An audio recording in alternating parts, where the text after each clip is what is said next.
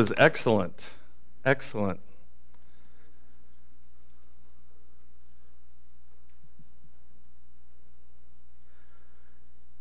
Well, before we get to today's message, I'd like to do just a little summary, a brief of what we covered last week. And we talked about decolonization of our lives and how it is completely interconnected in the ways that we have true relationship with indigenous beings, people, earth, animals, all living and sacred beings that actually took care of our continent and the south below us continent, South America, and took care of all of that on a regular ceremonial basis, because it wasn't seen as separate. It was interconnected in our lives. But then colonization was a cataclysmic event that propelled us into environmental disaster. And we even have seen from scientific evidence now, the beginning in 1610, it took a drastic change. We see a lot of, have you seen the 1619 Project? And how that was the beginning of the full-fledged slavery market. Not to take away from that at all, but we had already been doing slavery since the original conquistadors came into Caribbean and Latin American, Florida, and the native population did not serve that insatiable need for slavery. It did not cover the damage that the colonial powers wanted to help take over this new world. And we know today that it was because of that destruction that was started that we tipped the earth towards an imbalance that has not been recovered since. So it's not just the genocide of human beings and literally thousands of species that colonization provided. It was the complete annihilation of whole language groups and culture and biodiversity. So those that weren't here last week, that was the bummer of a message we got. That was the bummer side. But today, and hopefully last week, it piqued some ideas within your own hearts and within your own minds that we could actually look at this as a process that is ongoing. And as these songs remind us, this is for our future, folks. We're in dire, dire situation. And I forgot to mention last week, I was at an environmental conference at the Highlands, North Carolina. Has anyone been to the Mountain Retreat Center there? Yes. Isn't it beautiful? I felt like I was in heaven, because the clouds in the Smoky Mountains come and settle below the mountains. And if you walk out that ledge, you'll walk right onto the clouds. I didn't try that because it's like a 1,000-foot drop. But it feels like that. And we had 3 environmental scientists retired. I've never seen such sad people. I have never been with someone with that little of hope about something that they are so committed to. They cried because what they see happening is so much even more dire than what we see on the news. It's so much worse. And so this decolonization has stripped us not just of ourselves, but the very earth on which we live and breathe and have our being. So this week, let's talk about some vision to get us out of this puddle, get us out of this a little bit. And if anything, whether the science backs it up or not, I'm not giving up. I'm not giving up. And one of the reasons is sitting right here and right here and right here. I've got 3 of my children here. And if we don't do what we can, we're failing them. And it's not too late. If you're sitting here today, it's not too late to do something. And that's what we're going to talk about today. What can we do to begin this decolonizing of our own selves and to assist those who are actually doing the work? My own vision includes our indigenous people. And at this same conference, we had a group of people from the Muskogee Eco-Village. And has anyone heard of this before? Anyone? It is rooted in decolonization. The Creeks were moved on the Trail of Tears to Oklahoma in the early 1800s, just like a lot of tribes were. But there was a lot that stayed there, but moved farther down into Florida and hid out in the swamps and a part of this great Muskogee confederation of tribes. And a vision amongst Oklahoma Creeks, and I'm not Creek, and I'm speaking from what they have told me, because that's important too. I'm not just talking about an abstract article that I read. These are living, real indigenous people that have begun the decolonizing of themselves. They knew in order for that to happen in a real, living, day-to-day way, they would have to leave where they were planted here in Oklahoma to go back. And not only did they go back to the original homelands, they actually found an ancient village as well as ceremonial grounds that they could purchase to reclaim. They raised the funds and have started a totally organic farm and reconstructing the ecology of that area based on indigenous methods. And they didn't stop just with gardening. They actually included, have any of you heard of sturgeon, the fish? Well, they used to be native in the southeast lakes, which I didn't realize. I thought they were more northern. And then I heard we even have some in Oklahoma, that they're a very popular northern fish. But they found a species of sturgeon that matches the ancient sturgeon that were in the southeast, and they have brought them back. For the first time since colonization, there are sturgeon now in Alabama. So the Muskogee Eco-Village and Marcus Briggs Cloud has started this decolonizing process by getting away from the toxic energy of political institutions, away from the more mainstream tribal identities that people have formed, and gone back to be more traditional, taking off those layers of westernization. And so Marcus and his group, they dance traditionally. They eat traditionally as much as possible. When they travel, that's hard. And so, very much so. And they do as much of their lifestyle in this 500-acre parcel, as much turn over to the original way as much as they can. But it's an ongoing process. It's been going on, I think, for 5 years now. The vision has been longer. But this is a vision amongst Oklahoma tribes. I say tribes, I mean people within the tribe, not necessarily tribal governments, and there's a big difference. It's like saying, I'm American, and people think of Donald Trump. There's a separation here. I want to make that clear. I'm not talking about tribal governments. I'm talking about people that happen to be within tribes, because that's a big difference. And I don't know of any tribes that are currently going back in that sort of way. And once they do, it'll be a wonderful thing. So, another example is right here, close to us in Okmulgee, the Muskogee Food Cooperative. I know that was active, and I know that it was up and going really well.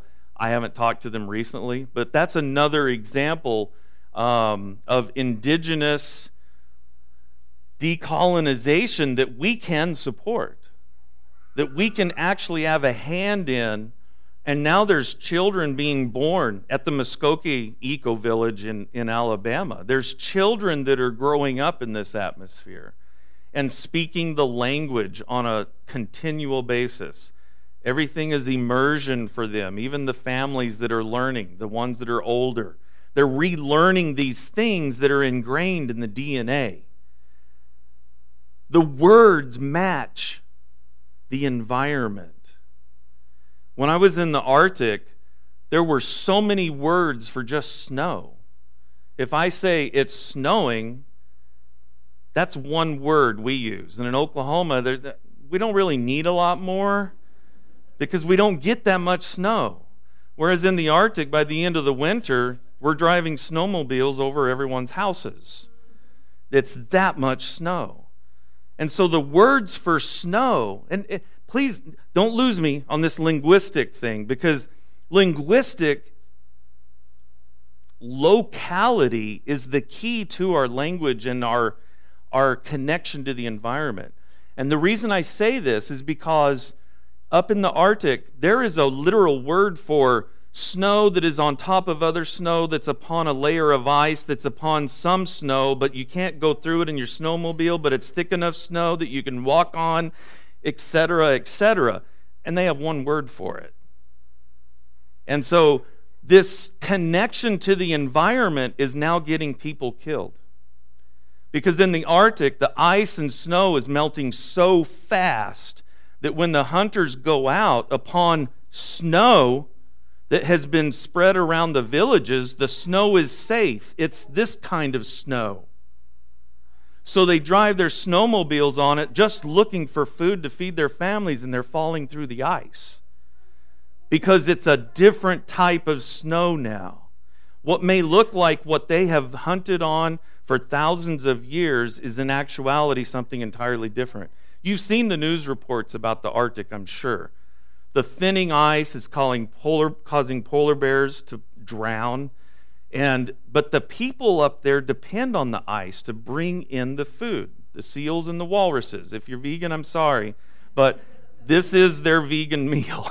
This is all they have. This is literally what they live on. And whenever there's drops in the populations, there's starvation and people die. Today we have information channels that help prevent some of that, but it is destroying complete ways of life that have gone on for thousands of years. Their villages predate colonization from the Western European nations, and in Siberia, from the Russians, and it predates all of that. Some villages are 10,000 years old. And so the artifacts they dig up showed this balance.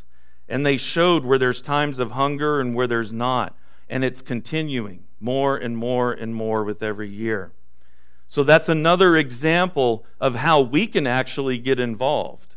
There's organizations that are actually moving villages now away from the coast. So they're having to uproot their villages that have literally been built upon their ancestors for thousands and thousands of years.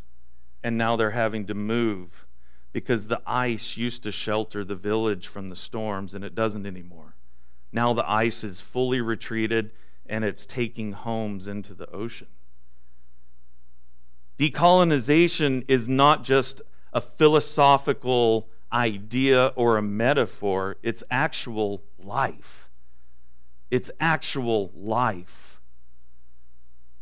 And supporting these organizations will only bring us more connected, not just to them, but to each other and everyone else around us. Because we believe in the 7 principles. We believe that each being is divine. I mean human, sorry. I misquoted that principle. It means that all of us are interconnected. Every single one of us. What may seem like someone way on the other side of the world, you talk to them for a while, and there's connections that we have. They have family. They may have neighbors. And we're not so different from each other. Another way to help is by the refugee border crisis. The majority of those people are refugees. And it makes me really upset watching the news because they label them as immigrants and migrants. Most of these are refugees because of our colonialization tactics in Central America. For centuries, we've been destroying their countries and watching it happen with our own government, and now we're reaping what we have sown. We have destabilized Central America to the point that most of the indigenous people in these countries are unsafe. They're not the conquistadors. These are the poor. These are the peasants. And these people's complete communities have been wiped out by our country. Our country. And the majority of these refugees that are coming are indigenous people who even speak their indigenous languages. This isn't a political sermon. This is a humanitarian sermon. You want to change the world, we could start just by addressing the refugee crisis. And it doesn't stop there. We've got pipelines that are going through the most poor and native communities right now in Louisiana. They are literally camped out blocking these pipelines that goes directly through native communities and black communities. Not through the suburbs, not through, closed gate communities. We're talking about the most marginalized of the marginalized in that area. There's action that can be taken there. There's the Hawaii in Mauna Kea protest. Does anyone want to go to Hawaii with me to protest? Let's start a trip. You don't want to go to Hawaii? Oh.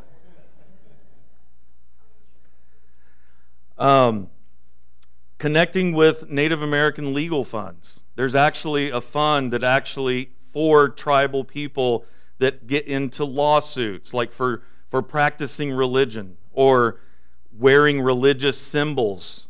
Like graduates get to wear crosses around their necks as big as they want, but someone can't wear an eagle feather on their mortar cap.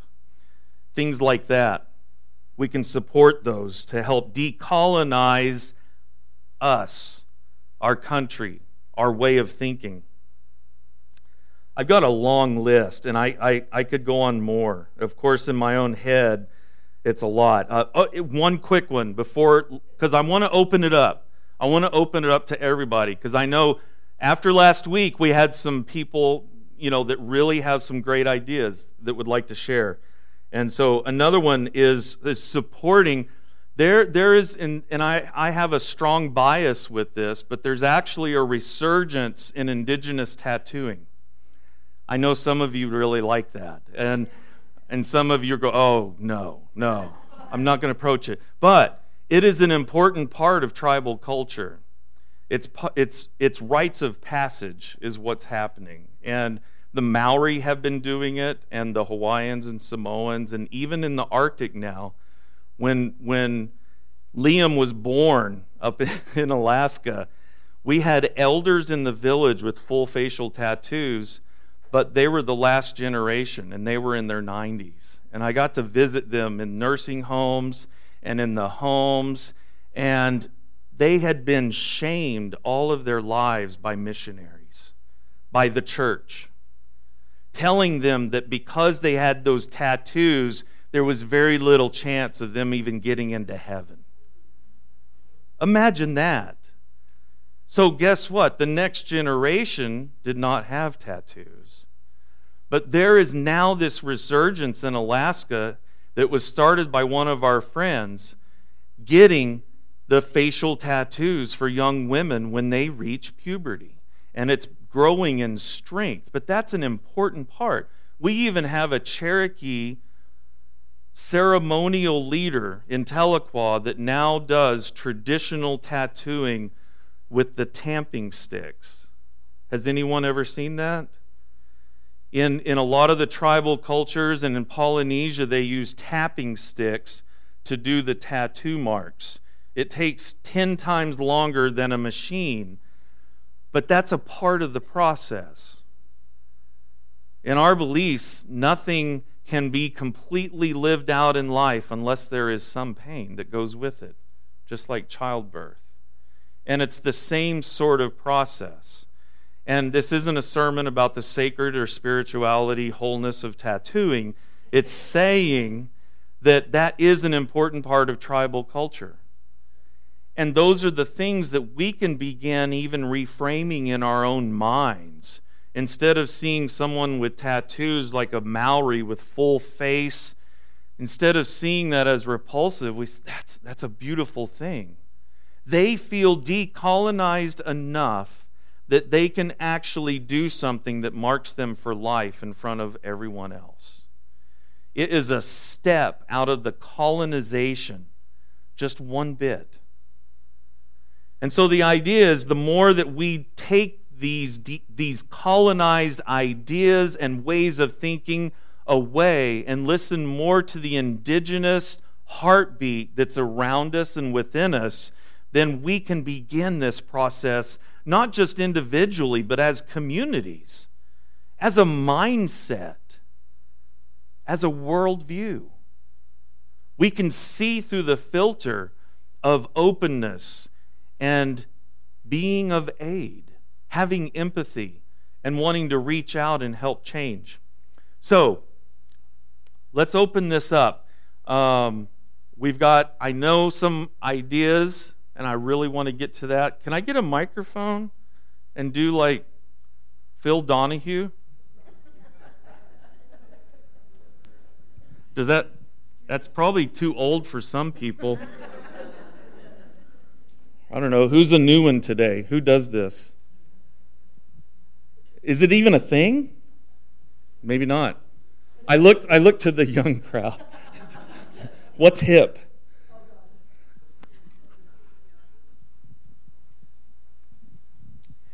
Well, I learned a couple of years ago about a land trust that is run by the Ohlone women, who the Ohlone tribes settled the San Francisco Bay Area about 4,000, 5,000, 6,000 years ago.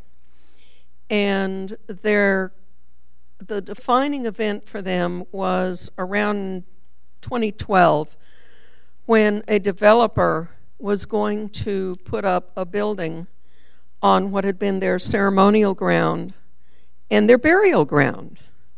And a group of women got together and said, we need to do something, because they lost, they're not a recognized tribe. So they didn't have any legal standing to stop the development. But they said, we need to buy up some of our ancestral lands and protect it and put in ceremonial centers and places where we can teach our culture and our language, and maybe find a burial ground for our ancestors' bones. And so they started the Segoria Te Land Trust. And then they said, well, how are we going to finance this? And then they came up with the idea of a she'umi tax, or gift tax. And they invite everyone who is living or has a business in the San Francisco Bay Area on land that was, because all of it was Ohlone land, that they pay in voluntarily a tax, an annual tax. And there's actually a website you can go to, and if you live there, they say, well, do you rent? Do you own? Do you have a business? If you own, how many bedrooms do you have? The tax is anywhere from $65 to $500 a year. I went in and put in my three-bedroom house just to see what it would be. It would be $400 a year. But if that's an acknowledgement of the history of the land, and it's an acknowledgement that that land was taken, and it's a way to decolonize. And so I was asking Gary last week, I said, are any of the Muskogee or the Cherokee or the Pawnee doing this? Because my house sits on former Muskogee land. This church sits on Muskogee land. But my research shows that the folks in the San Francisco Bay Area are the only ones doing it right now. Hopefully, this will spread to other tribes. It's an excellent idea. I had never heard of this before. And it's a way to actually be a part of something that you're not obligated. You're not, it's not like a, a tax for everyone. It's voluntary. And so it reminds me of how many of you have heard of people taking out a certain percentage of their income tax. Okay, this part goes to war, so I'm not going to pay for that. I mean, they get in trouble eventually. I'm not saying to do it. Because I had a friend that did it, and he did it for about 10, 12 years. But now he's living on nothing. So it catches up, but it's similar to that idea, like putting your money where your conscience is. It's not enough to just not take plastic bags at grocery stores. It's not enough. But this is something that not only helps start that decolonization process, but it's changing lives. These women taking this role in a society, and most of the California tribal descendants aren't enrolled in an organized tribe. So many of them were not included because of the genocide. I mean, California was one of the bloodiest of the states. And so these women have survived. And to me, that's an incredible example. Anyone else have ideas like to share? Yes.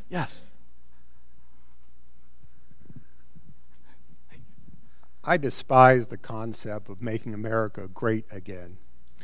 But I'm troubled with the concept about making the world old again.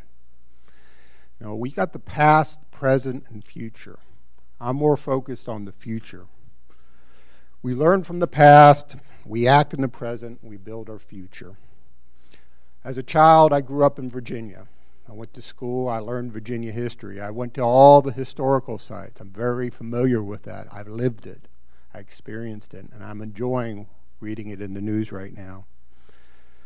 My wife made an interesting comment to me about immigrants this morning and how these immigrants are self-selecting to come to this country. That's what my ancestors did. They self-selected to colonize this world. My wife says, I suspect that's all of our families. That's even my family out in Oklahoma. They came out here and they rented land from the Indians before statehood. And that's how we got started out here. I understand what we're talking about with decolonization. There is something to be learned from there. But one of the things that I learned is what caused the Europeans to colonize the world. They were hungry. Doesn't that sound like the people in South America? They came over and found this thing called a potato, and they were less hungry for a period of time until there was a disease. I'm really focused on the future. I like learning from the past, but one of the things I've been thinking a lot about right now is, you know, all men are created equal. And the thing I've kind of learned since the sermon last week and through some realization is, when does somebody become equal? It's when they step up and ask to be equal. Whether it's a man or a woman, a different race. To me, equality is when you ask for it. And so I support the refugees who are coming this direction because they are self-selecting. I'm a little troubled with the decolonization. Yeah. Well, we have one thing we share, and that's the hope for the future.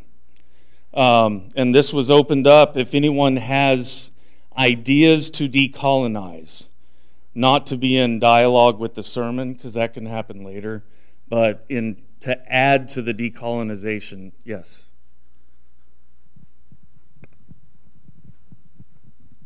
Hi, I'm Josh Meyers. Been here a couple times, but I actually have a direct ask. I think this is a really important topic, and I noticed that some of the previous sermons have had recordings that you could click play on. I would really appreciate it if this one and the previous one, if there is a recording, if we put it online, okay, and a transcript with links to the various resources that you've identified when you were researching, because I would very much like to read more about it. Cool. and be able to link other people to it. I beat you to the punch. I created a Facebook page. Hopefully you're on Facebook. No, see, these younger people. You all get us onto Facebook and then you leave us. That's what I feel like. But anyway, there's a link. I created a page just to put articles, and it's called Decolonization Today. Sounds like a magazine, but it's the only thing I can think of just in the moment. And so it's on Facebook, but I will also prepare the links, and then I'll try to put them on. I know they have podcasts, and so I'll try to add it somehow. I'll try. I'll do everything I can. Was there someone else? Yes. Okay. Oh, please. Do you want the mic still? For those that need it. No, it's ready. Okay. My mother-in-law is Ottawa Indian, and the tribe was small enough and wealthy enough that even today my granddaughters have CDIB cards. The frustration has been that the last full-blood Ottawa was in the 1980s, and because of assimilation and trying to get the Native Americans to be more white, it's been very frustrating to get my son, who was not introduced to the Ottawa culture, to understand that it's important for my granddaughters to know it. Even though I have no Indian blood, it's from the paternal side, and it would be really nice. And it's very frustrating because there's so little literature on this Canadian tribe. And what people don't understand is the Ottawas were moved into northern Oklahoma and Kansas, and the Ottawa tribe gave land to the state of Kansas on the condition that Ottawa University be free to all CDIB cardholders. But it's the amount of information out there on some of these smaller tribes and the tribes that are disappearing is almost nil. Right. And that's what, it's very frustrating to try to get some of that back.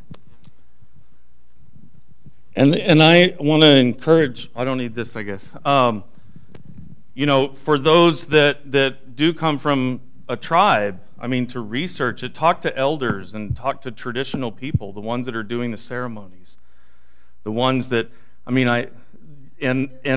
that's the unfortunate thing. A lot of them have already passed on, and that's so sad. But if it's possible to resurrect the Hebrew language after World War II and now all of Israel speaks it, it's possible to regain some of these things. Some tribes have gone back and looked at linguistic records and actually brought the language back alive. So it is possible, and to help reclaim some of these things. So, anyone else? Yes.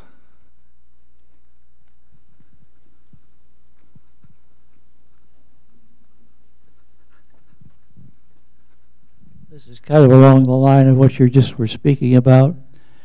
We have a grandson that graduated from university in Miami of Ohio. And the featured speaker that we attended, and when we attended his graduation ceremony, surprised me greatly by talking a lot about Oklahoma. He is a faculty member, and he has been known nationwide for working with the Miami tribe in the state of Ohio to resurrect their language. And that, by the way, is happening to the Miami tribe here in Oklahoma. They are developing speakers who speak that language, young people who speak that language, so that it does not die out. And that has been such a successful program that the Cherokees are doing the same here now. And it was just very exciting to hear that this kind of thing is happening, and especially that it's happening right here in Oklahoma. Thank you.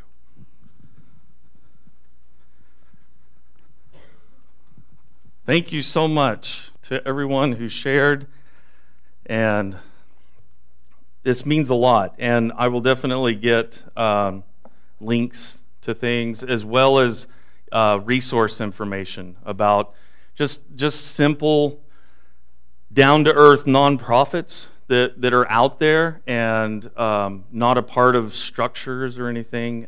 They're more independent and ceremonial, and so I will get those up.